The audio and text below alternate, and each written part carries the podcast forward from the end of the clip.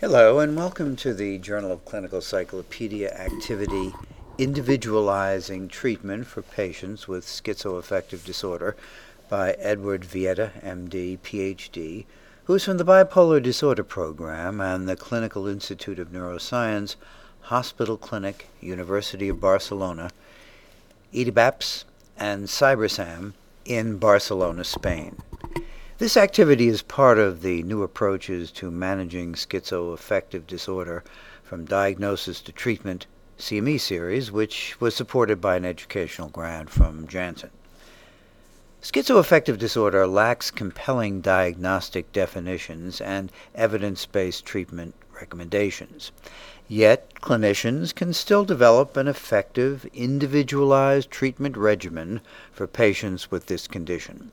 The steps necessary to help patients with schizoaffective disorder reach and maintain remission are to confirm the diagnosis, evaluate the patient's predictors of outcome, be aware of the available pharmacotherapeutic options and prescribe appropriate medications, and implement psychotherapy once patients achieve remission. When confirming the diagnosis, be aware that schizoaffective disorder has symptoms of both mood disorders and psychosis. So, clinicians should complete a differential diagnosis to rule out bipolar disorder and schizophrenia. Additionally, patients may have either the bipolar or depressive subtypes of schizoaffective disorder which are defined as having predominantly manic or depressive symptoms, respectively, in addition to psychosis. After confirming a diagnosis of schizoaffective disorder, clinicians should evaluate the patient's predictors of outcome.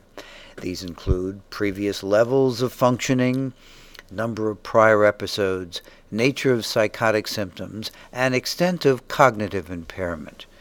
Initially assessing these features is critical in determining an effective, individualized treatment plan and in anticipating the patient's course of illness and outcome. Patients with schizoaffective disorder tend to have levels of social and occupational functioning that are better than those with schizophrenia, but worse than those with bipolar disorder. In a cluster analysis, Lipkovich and colleagues determined that the better the social and occupational functioning that patients with schizoaffective disorder have at baseline, the more likely they will have for good treatment outcomes. As patients experience more episodes of schizoaffective disorder, their chances of achieving full recovery dramatically decline. For example, the primary factors in persisting psychosocial deficits among patients with schizoaffective disorder include having a high number of episodes and a high annual frequency of episodes.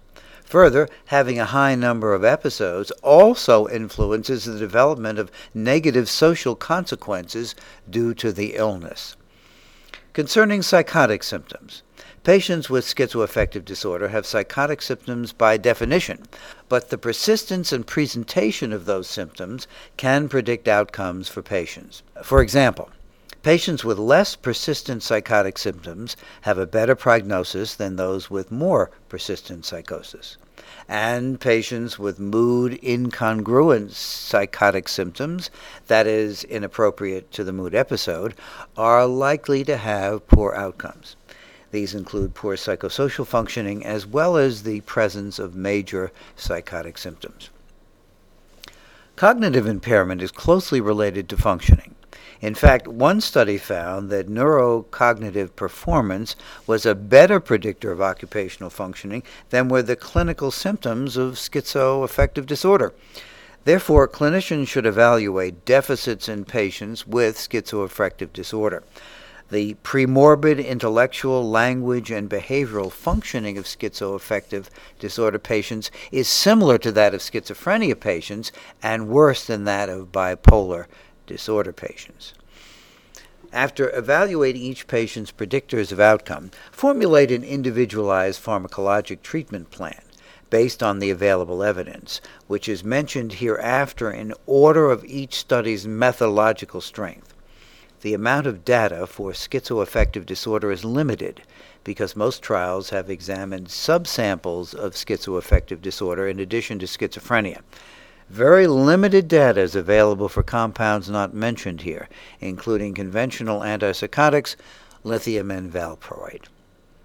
Paliperidone is the only compound that has been assessed in a specifically designed, large, randomized, placebo controlled study for this condition.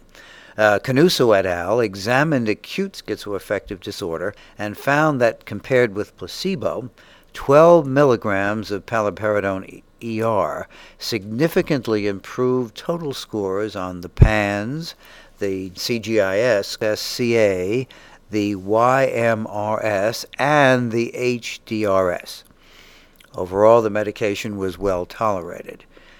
Headache and tremor were the most common adverse effects, although headache was reported more often in the placebo group. Pooled data from two double blind, placebo controlled trials of a subset of patients with schizoaffective disorder reported significant dose related improvements with 160 milligrams of ziprasidone on the BPRS total score, core items and manic items, and the CGIS compared with placebo. The most common medication induced adverse events were general pain and headache but a notable lack of many adverse effects, such as EPS and sexual dysfunction, was apparent. Another pooled analysis of schizoaffective disorder subsets in two double blind, placebo controlled trials found that up to 30 milligrams of aripiprazole significantly improved total scores on the PANSS and CGII compared with placebo. Commonly reported adverse effects of aripiprazole were headache, agitation, and insomnia, although the placebo group reported higher rates for each of these events. A small, placebo controlled double blind pilot studies of topiramate added to mood stabilizers or atypical antipsychotics for schizoaffective disorder bipolar type did not show efficacy. Similar reductions in PANSS, YMRS, and CGIS scores were reported for both topiramate, with a mean dose of 276 milligrams, and placebo. No serious adverse effects were found, although the topiramate group experienced significantly more weight loss than placebo treated patients. Comparative double blind study of a mean dose of 11.5 milligrams of olanzapine versus 10 milligrams of haloperidol in a schizoaffective disorder subset demonstrated significantly greater improvements in total scores for the PANSS, the BPRS, and the MADRS with olanzapine. Patients treated with olanzapine had a significantly less occurrence of all adverse events, except for increased appetite, than haloperidol treated patients. Another double blind comparative study examined a mean dose of 5.5 milligrams of risperidone and 10.8 milligrams of haloperidol in patients with schizoaffective disorders. Both medications led to symptomatic improvements on the PANSS, the CARS M, and the HDRS, but the differences were not significant. Risperidone was better tolerated than haloperidol, with significantly more haloperidol treated patients experiencing EPS. In an open study of schizoaffective disorder or bipolar disorder, the addition of a mean dose of 3.9 milligrams of risperidone to mood stabilizers significantly improved scores on the YMRS, the HDRS, the PANSS, and the CGI. The adjunctive risperidone was well tolerated, with only 2.5% of subjects experiencing weight gain, which was the most commonly reported adverse effect. Treatment adherence is critical to any medication regimen. To ensure that patients have the opportunity to achieve remissions, clinicians should educate patients about their illness to help them have awareness and insight. Address any concerns patients have about taking medication. And identify potential safety problems and barriers to adherence, such as co occurring personality or substance abuse disorders. For patients who have difficulty adhering to a daily medication regimen, clinicians may consider implementing a long acting injectable formulation of the medication.